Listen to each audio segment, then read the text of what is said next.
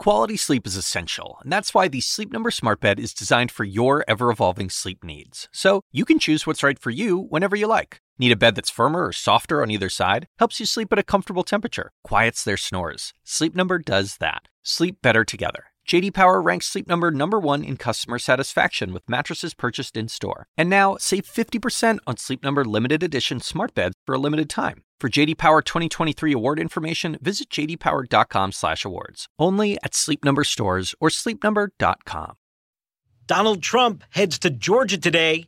Clear demonstration that his map to 270 is shrinking. Plus, Peter Navarro, the trade advisor in the White House, taking on Anthony Fauci front and center. And Mary Trump speaking out against her uncle with her new best-selling book. Hi, everyone. I'm David Chalian, the CNN political director. This is The Daily DC. Donald Trump, 3.5 months before the presidential election, is heading to Georgia, of all places. Now, as you know, presidential travel doesn't happen by accident. It's very deliberate. Look at where Donald Trump has been of late. Arizona, Florida, now Georgia.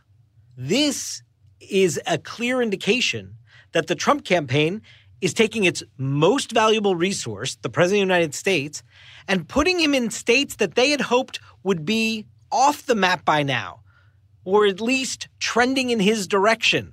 They wanted to park him in places like Michigan, Wisconsin, and Pennsylvania, the three states in the upper Midwest that helped deliver him to the Oval Office in 2016. But those states are looking more and more out of reach for the president, which means his path to re-election is becoming more and more narrow.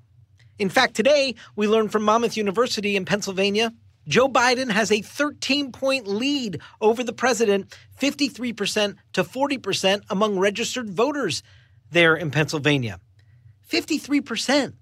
For the challenger, well over a majority. Hillary Clinton was never operating in that kind of universe, even as Pennsylvania remained competitive all the way through in 2016 and was a surprise to many come election night 2016. He just was back in his hometown of Scranton last week. That critical region of the state, according to the Monmouth poll, is part of what has him so far ahead. That Scranton area was Trump country back in 2016. Biden's converting that and doing so in such a big way that is closing off avenues for Donald Trump's re-election path. Now here's what else matters today. Peter Navarro, top trade advisor to President Trump, seems to be taking it upon himself to be the one-man opposition research dump against Anthony Fauci. He took to USA Today to write an op-ed taking down the country's top infectious disease expert. Now, the White House immediately tried to say, oh, this is just Peter Navarro being Peter Navarro, speaking for himself, not the White House. Even the president took that tack today. Well, he made a statement representing himself. He shouldn't be doing that. No, I have a very good relationship with Anthony. But of course, that's letting Donald Trump have it both ways. Navarro hits Fauci, and he gets to say, oh, Navarro's just speaking for himself, and he distances it. That's not how this works. This is still a top advisor to the president who is publicly trying to diminish the country's leading health expert in this coronavirus pandemic. One final note for you. Mary Trump, the president's niece who's written that tell-all book about the president's psyche and what she observed about her uncle in her entire adult life. Well, remember, she wasn't going to be allowed to speak about this. The Trump family was trying to sue her and ensure that she wasn't going to be able to speak publicly about this. A court ruled in her favor. She has now gone out and started giving interviews. She spoke to ABC's George Stephanopoulos, and on one of the most explosive claims in the book, that Donald Trump cheated on his SATs, that he got somebody else to take the SAT exam for him. Here's what she told George Stephanopoulos on ABC. I've been told this by people in my family. I am absolutely confident that it's true. I'm happy to be able to speak about it. Can you prove it's true? Can I prove? No, because I'm counting on people I trust who told me this story.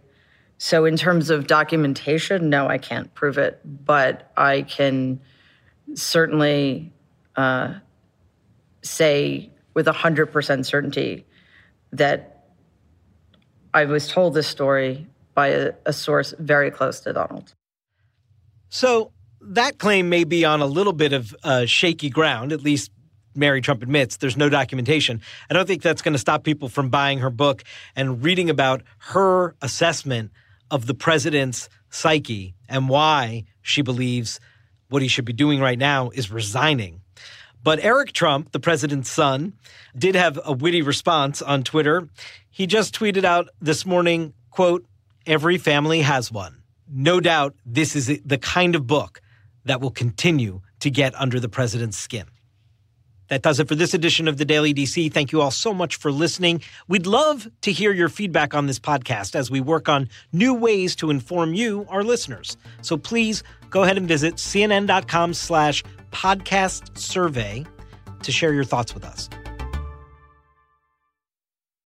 Quality sleep is essential, and that's why the Sleep Number Smart Bed is designed for your ever-evolving sleep needs. So you can choose what's right for you whenever you like. Need a bed that's firmer or softer on either side? Helps you sleep at a comfortable temperature. Quiets their snores. Sleep Number does that. Sleep better together. J.D. Power ranks Sleep Number number 1 in customer satisfaction with mattresses purchased in-store. And now, save 50% on Sleep Number limited edition smart beds for a limited time. For J.D. Power 2023 award information, visit jdpower.com/awards. Only at Sleep Number stores or sleepnumber.com.